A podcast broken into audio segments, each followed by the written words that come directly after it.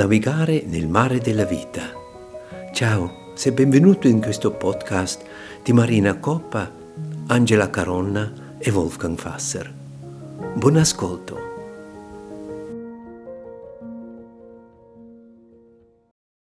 Buongiorno a te, benvenuta in questa giornata. In questa nuova giornata è una giornata piena di contatti e di relazioni. Vogliamo portare la nostra attenzione sul nostro come, come creiamo relazioni, come creo le relazioni e come mi lascio coinvolgere nelle relazioni. La relazione con me, con il tu, con il noi, con il mondo in quale vivo e con il cielo.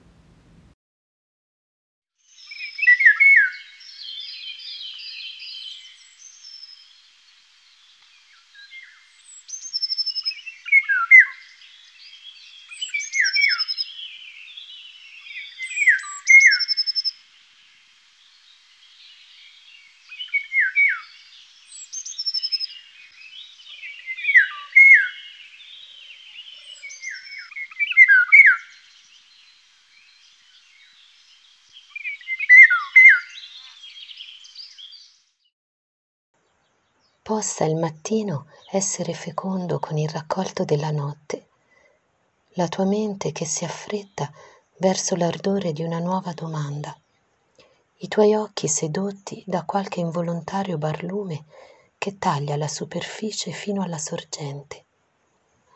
Possa questa mattina essere un inizio innocente, quando il dono dentro di te scivola via dalla rete malata del personale con le sue ferite e le sue ossessioni e gli angoli duri di una fortezza.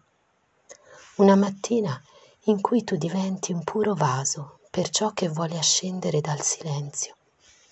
Possa la tua immaginazione conoscere la grazia di un pericolo perfetto per andare oltre l'imitazione e la ruota della ripetizione, nel profondo del richiamo di tutto ciò che è incompiuto e irrisolto finché il velo dell'ignoto cede e qualcosa di originale comincia ad agitarsi verso i tuoi sensi e diventare più forte nel tuo cuore, per nascere in una chiara rima che reclama dal tempo un ritmo non ancora udito, che chiama lo spazio a una forma diversa, che sia il suo stesso campo di forza e dimori unico tra il cuore e la luce.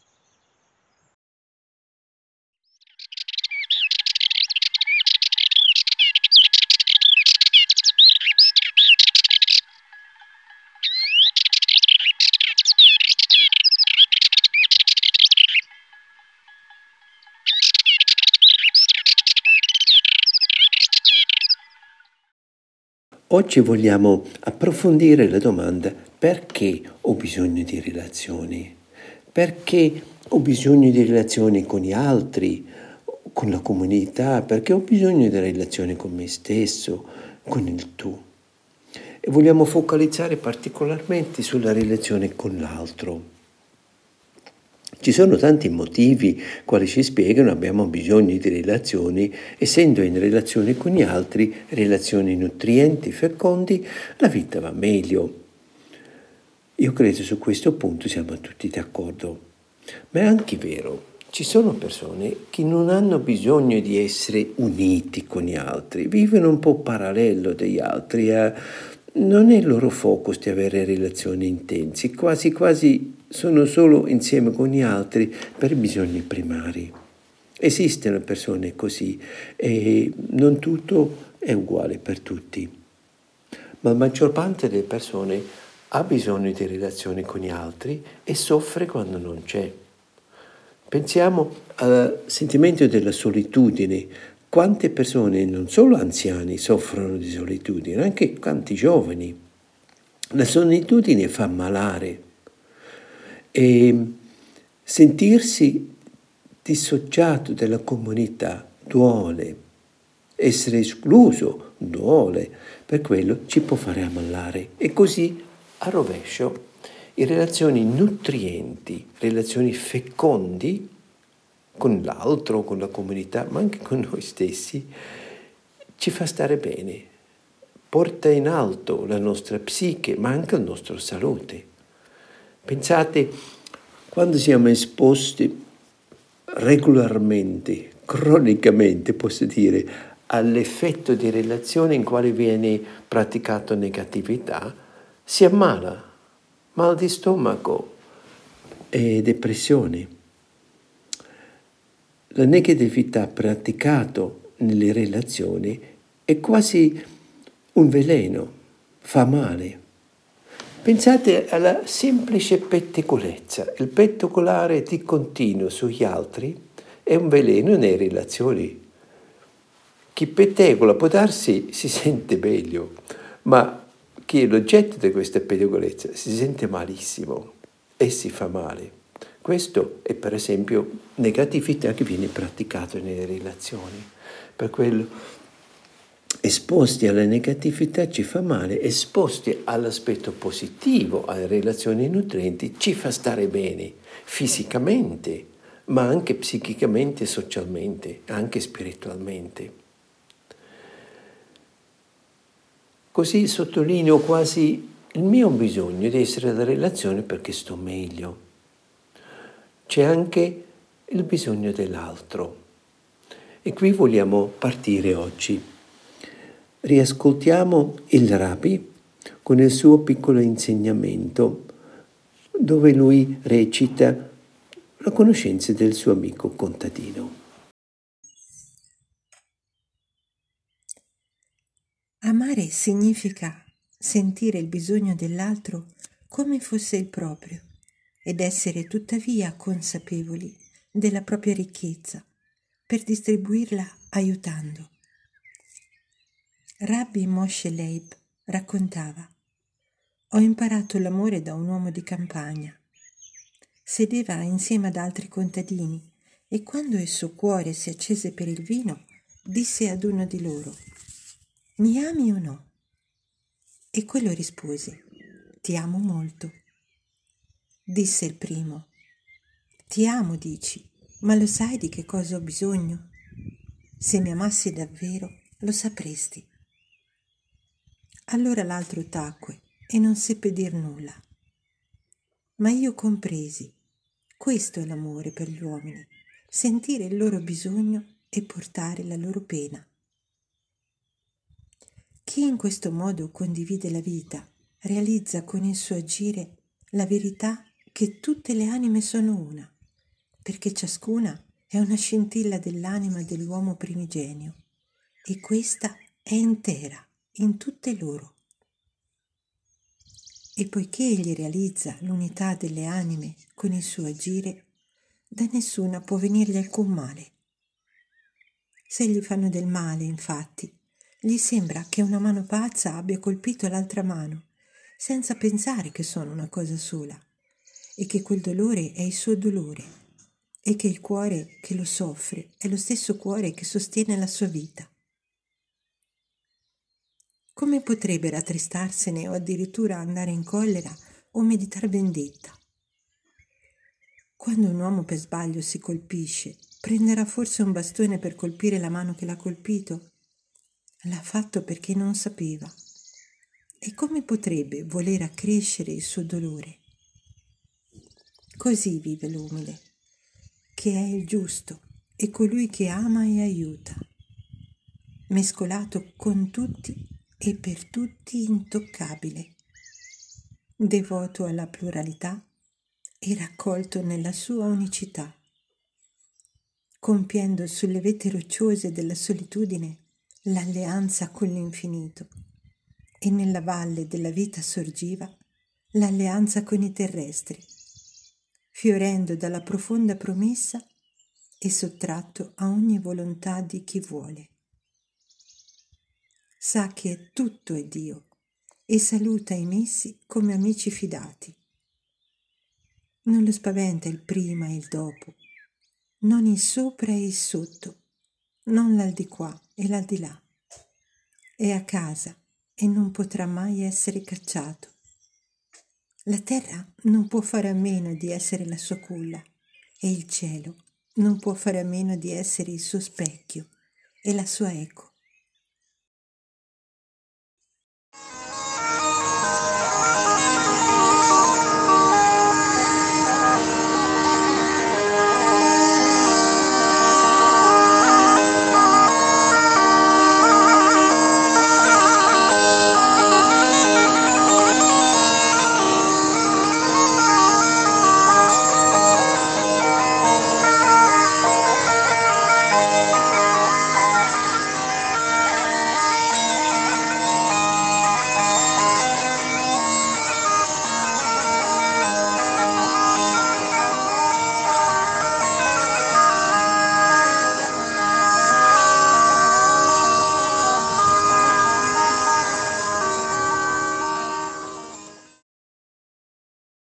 Conoscere i bisogni dell'altro, conoscere l'altro, amare l'altro come altro.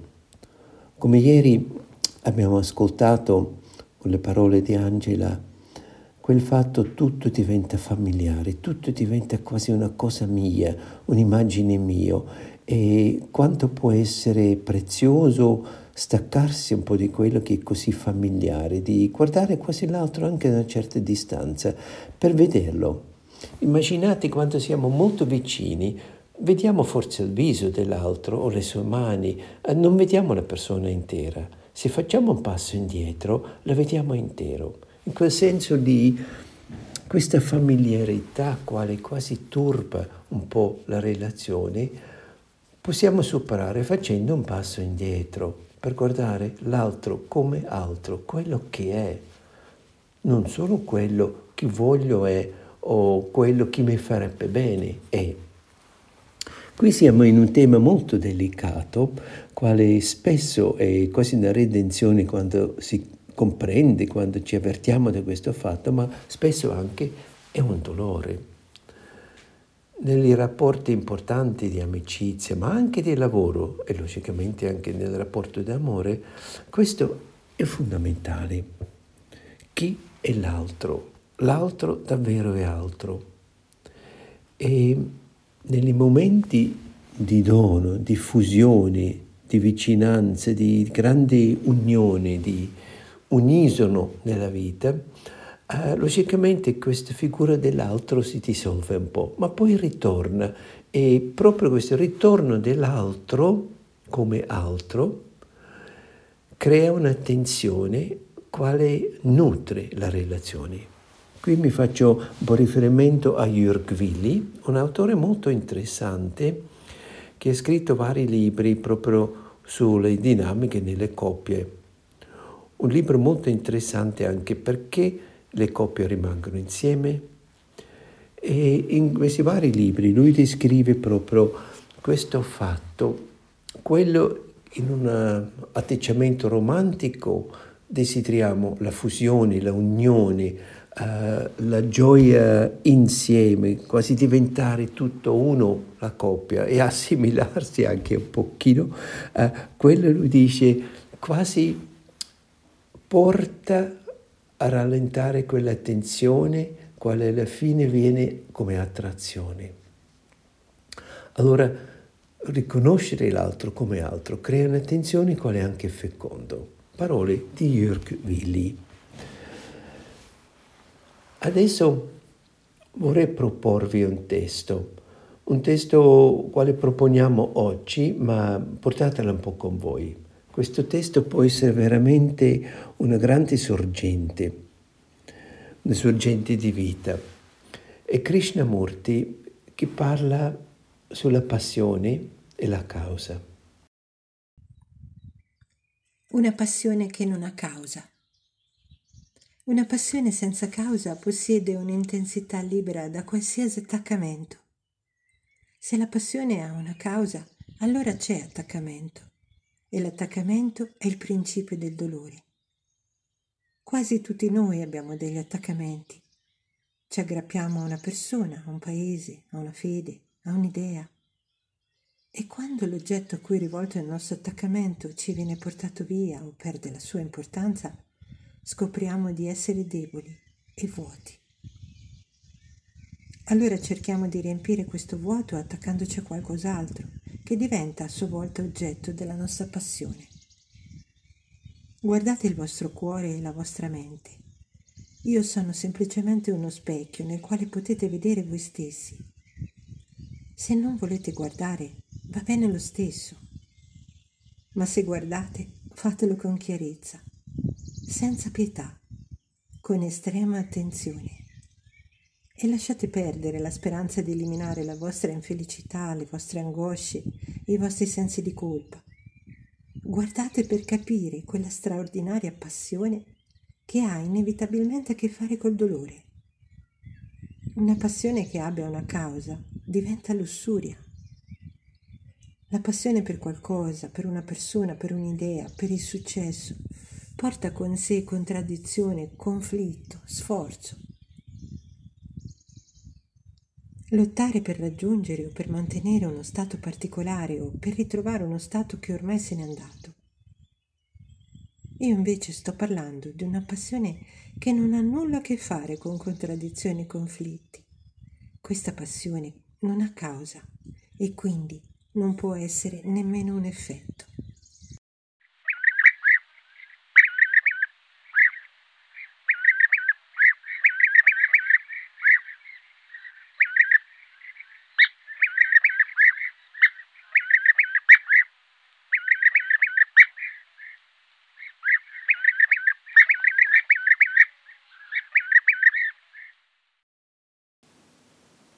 Vi invito a portare questo testo con voi nella giornata, portatelo anche con voi nelle prossime settimane eh, per approfondire, per entrare e dedicarvi a una sana interrogazione, una sana introspezione, quale senz'altro è fecondo e ci può aprire gli occhi un po' più largamente verso la nostra vita, verso il nostro mondo relazionale e verso quello che siamo noi.